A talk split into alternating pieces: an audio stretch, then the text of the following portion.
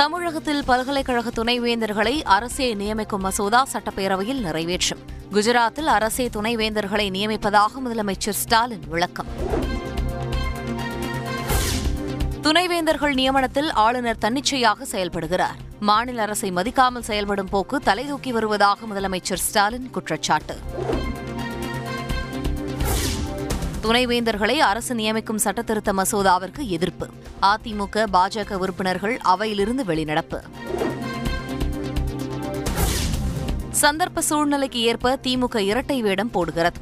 எதிர்க்கட்சி துணைத் தலைவர் ஒ பன்னீர்செல்வம் விமர்சனம். கர்நாடகா, தெலங்கானா உள்ளிட்ட மாநிலங்களில் துணைவேந்தர்களை நியமிக்கும் அதிகாரம் மாநில அரசுகளிடமே உள்ளது. உயர்கல்வித்துறை அமைச்சர் பொன்முடி விளக்கம்.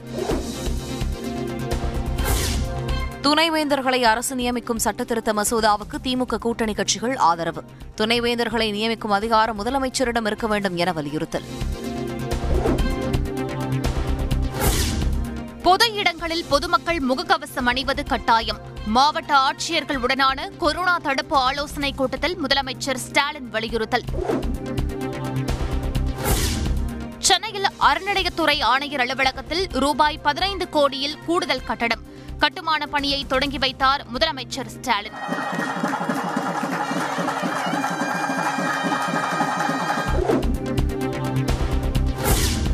தமிழகத்தை வளர்ச்சி பாதையில் கொண்டு செல்ல முதலமைச்சர் ஸ்டாலின் தீவிரமாக செயல்படுகிறார். குடியரசு துணைத் தலைவர் வெங்கைய நாயுடு பாராட்டு. நில அபகரிப்பு வழக்கில் முன்னாள் அமைச்சர் ஜெயக்குமாருக்கு ஜாமீனில் தளர்வு. சென்னை உயர்நீதிமன்றம் உத்தரவு. ஐஐடி மாணவி பாலியல் வன்கொடுமை வழக்கில் சிபிசிஐடி விசாரணை தொடங்கியது. விசாரணை அதிகாரியாக சிபிசிஐடி டிஎஸ்பி வெங்கடேசன் நியமனம். சென்னை ஐஐடியில் மேலும் பதினெட்டு பேருக்கு கொரோனா பாதிப்பு. பாதிப்பு எண்ணிக்கை எழுபத்தி எட்டாக உயர்வு. தடுப்பு நடவடிக்கை தீவிரம்.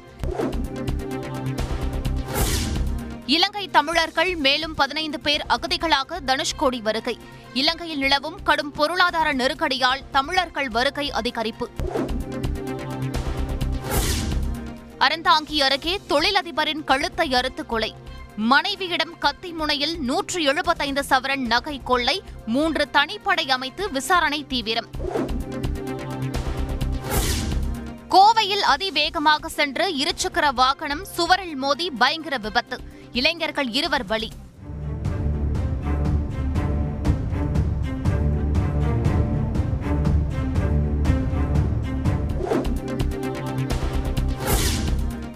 மின்சார ரயில் விபத்துக்குள்ளான சம்பவத்தில் ஓட்டுநர் மீது வழக்கு பதிவு. ஸ்டேஷன் மாஸ்டர் அளித்த புகாரின் பேரில் எழும்பூர் காவல் நிலைய போலீசார் விசாரணை.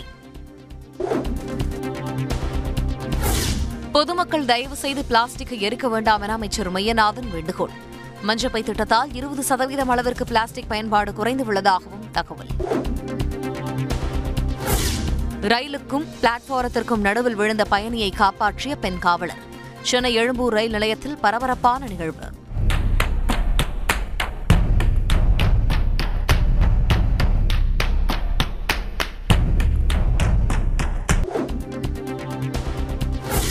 வேலூர் தொரப்பாடி அரசு பள்ளியில் மாணவர்கள் மேஜைகளை உடைத்த சம்பவம். பனிரெண்டாம் வகுப்பு மாணவர்கள் பத்து பேரை சஸ்பெண்ட் செய்து மாவட்ட ஆட்சியர் உத்தரவு. கூடங்குளம் அணுக்கழிவுகளை சேகரித்து வைக்கும் கிடங்கியை உருவாக்க மேலும் நான்கு வருடங்கள் அவகாசம் தேவை. வரும் முப்பதாம் தேதியுடன் கிடு நிறைவடையும் நிலையில் உச்சநீதிமன்றத்தில் மத்திய அரசு மனு. சென்னை அருகே உள்ள குன்றத்தூர் முருகன் கோவிலில் கும்பாபிஷேகம் கோலாகலம். ஏராளமான பக்தர்கள் சுவாமி தரிசனம். வெற்றிவேல் முருகனுக்கு, வீரவேல் முருகனுக்கு. முதல்வரின் பசுமை புத்தாய்வு திட்டம் முப்பத்தி எட்டு மாவட்டங்களில் செயல்படுத்தப்படும். சதுப்பு நிலங்கள் மீட்கப்படும் எனவும் சுற்றுச்சூழல் கொள்கை விளக்க குறிப்பில் தகவல். திமுக அரசு எதை செய்தாலும் அதன் முடிவு குடியரசுத் தலைவரிடம் இருப்பதாக டி டி வி தினகரன் கருத்து. மத்திய அரசில் இருந்தபோது துணைவேந்தர் நியமன மசோதாவை ஏன் கொண்டு வரவில்லை என கேள்வி. காங்கிரஸ் கட்சியில் அதிகாரமளிக்கப்பட்ட செயல்குழு இரண்டாயிரத்தி இருபத்தி நான்கு என்ற புதிய பிரிவு துவக்கம். நாடாளுமன்ற தேர்தலுக்கு தயாராகும் வகையில் நடவடிக்கை. இந்தியாவில் ஒரே நாளில் இரண்டாயிரத்தி ஐநூற்றி நாற்பத்தி ஓரு பேருக்கு கொரோனா உறுதி. முப்பது பேர் பலி. தடுப்பு நடவடிக்கைகளை தீவிரப்படுத்த சுகாதாரத்துறை உத்தரவு. டெல்லியில் மூன்று மாடி கட்டிடம் இடிந்து விழுந்ததில் இரண்டு பேர் உயிரிழப்பு. மேலும் சிலர் சிக்கியிருப்பதால் மீட்புப் பணிகள் தீவிரம்.